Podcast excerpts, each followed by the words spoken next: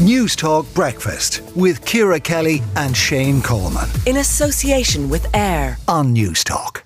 Now, moving on to the Israeli Hamas conflict, we're joined by journalist reporting from the Middle East, Hannah McCarthy. Hannah, how are things at the moment where you are? Uh, I'm in Jerusalem now. So uh, last night we saw quite a kind of significant rocket uh, attack by Hamas. Um, you know, people were kind of sharing photos of the Iron Dome in action uh, overnight, we also heard that the Israelis had launched kind of small a small kind of operation into Gaza. That meant that there was kind of troops on the ground there. Uh, and again, last night we also saw that uh, EU leaders have uh, agreed language in relation to the conflict. They're calling for a, a humanitarian pause. Yeah. Uh, there was kind of um, a debate over the language that w- would be used, with um, several countries objecting to the use of the term ceasefire because they viewed it as diluting uh, Israel's right to defend itself. Okay. Um, with regard to that incursion by Israel into Gaza, do we know how significant that was? It was relatively small. Is it is it a, a scouting, uh, uh, uh I suppose, endeavour? Do we think uh, ahead of a full scale invasion, or or do we do we know what that was. You know, is it looking for hostages? Do we know what the what the purpose was? I mean, there's a lot up in the air at the moment about um, a, a, full ground invasion. Netanyahu released quite a um, a statement that basically suggested there was not agreement among the military and his um, war cabinet about uh, when the uh, ground invasion is going to happen. Uh, it suggests that the US is not kind of you know providing its support for an immediate ground invasion. That looks like it's going to be delayed, um, you know, for for a period. Uh, so this looks like a kind of smaller um, ground invasion again. It's it's not clear whether it's that they want to uh, show more more momentum.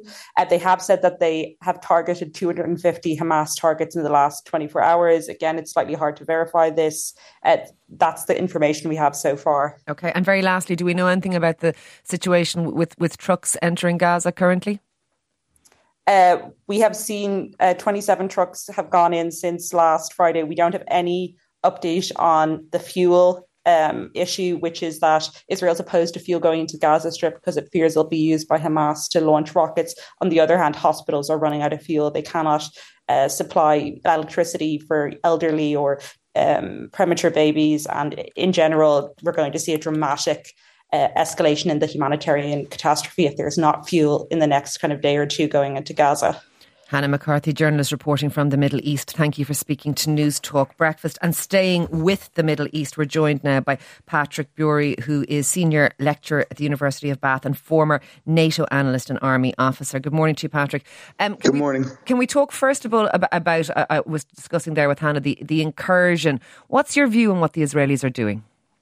Yeah, I think it's essentially raids and uh, probes. So the first one we had, which was uh, the night before, last, which was essentially a, uh, a probe in to check what were the defences like, to engage in some of those defences, and um, basically just gather intelligence as well. And they use tanks for that. Um, this one, it seems like they've gone further in, um, a bit more of a raid because they were targeting a, a, senior Hamas commander, which they say they have, but again, it's unverified. Okay. Um, and so, yeah, it seems to be fairly low level in terms of like the numbers of um, so troops used. Testing the waters is is that what's happening? Yeah, yeah, okay. exactly. You've got to remember that you know, although there is a, a highly professional part of the Israeli defense forces, these um, these reservists, you know, have gone through training years ago, and the, yeah. uh, the idea that you could just throw them in, depending on which units are going in to do this, but you do need to train them up and refresh them. So okay. there'll be a whole piece about gathering intelligence and getting um, situational awareness as well.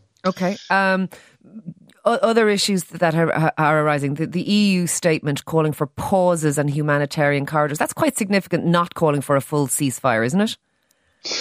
Yeah, and it just reflects the um, the divisions within the EU, isn't it? Really, on one side where you get to sort of the, the pro-Israeli um, nations such as the Czech Rep and Germany um, and a few others, and then the more pro-Palestinian uh, ones, which is Ireland and uh, Portugal and Spain. So um, it just reflects that division, and they've kind of managed to, to, to fudge it as the EU does, to be honest with you. But um, so it's it's a it's a they've asked for a pause rather than a ceasefire. We'll see what happens. I think the wider thing here is is what's interesting is whether this ground invasion. You know, obviously Netanyahu is, seems to be chomping at the bit to go and do it.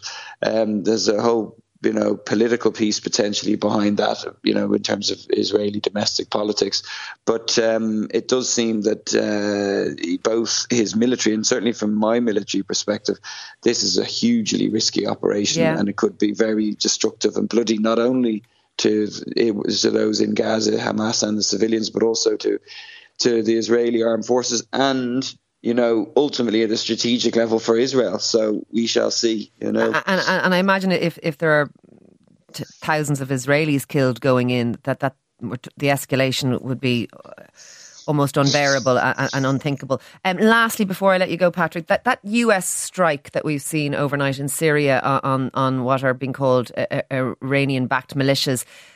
Is that part of this? Is is that a, a, a, the US laying down a marker to Iran to, to to pull in its horns to not get involved?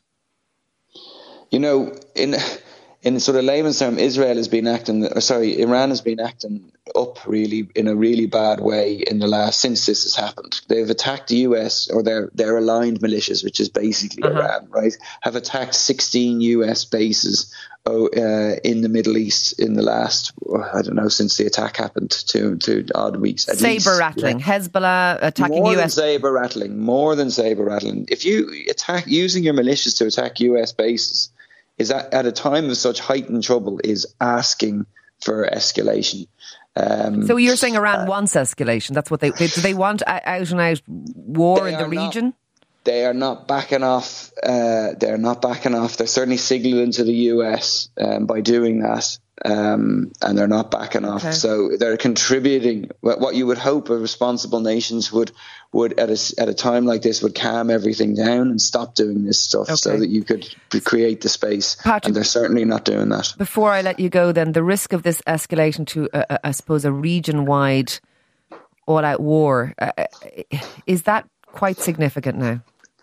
I think it's delicately poised. I hope camera heads. I, I would say that the delay, that you know, you can read into the re- the reason that this is being delayed is because there's a lot of work going on behind the scenes diplomatically to try to stop a ground invasion, to stop it escalating. You've obviously got actors like Iran not helping at all, but I think other than them, most people are actually trying to ch- trying to de-escalate this.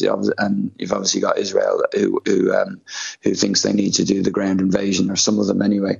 Um, but it is delicately poised, and the thing to look for is if the ground invasion happens, then does Hezbollah respond? Mm. And I, you know, I, I, I, couldn't really call that at the moment. You've got two two things. One, the ground invasion seems more likely than not at the moment, but I'd still have a question mark over. And then two, does Hezbollah respond?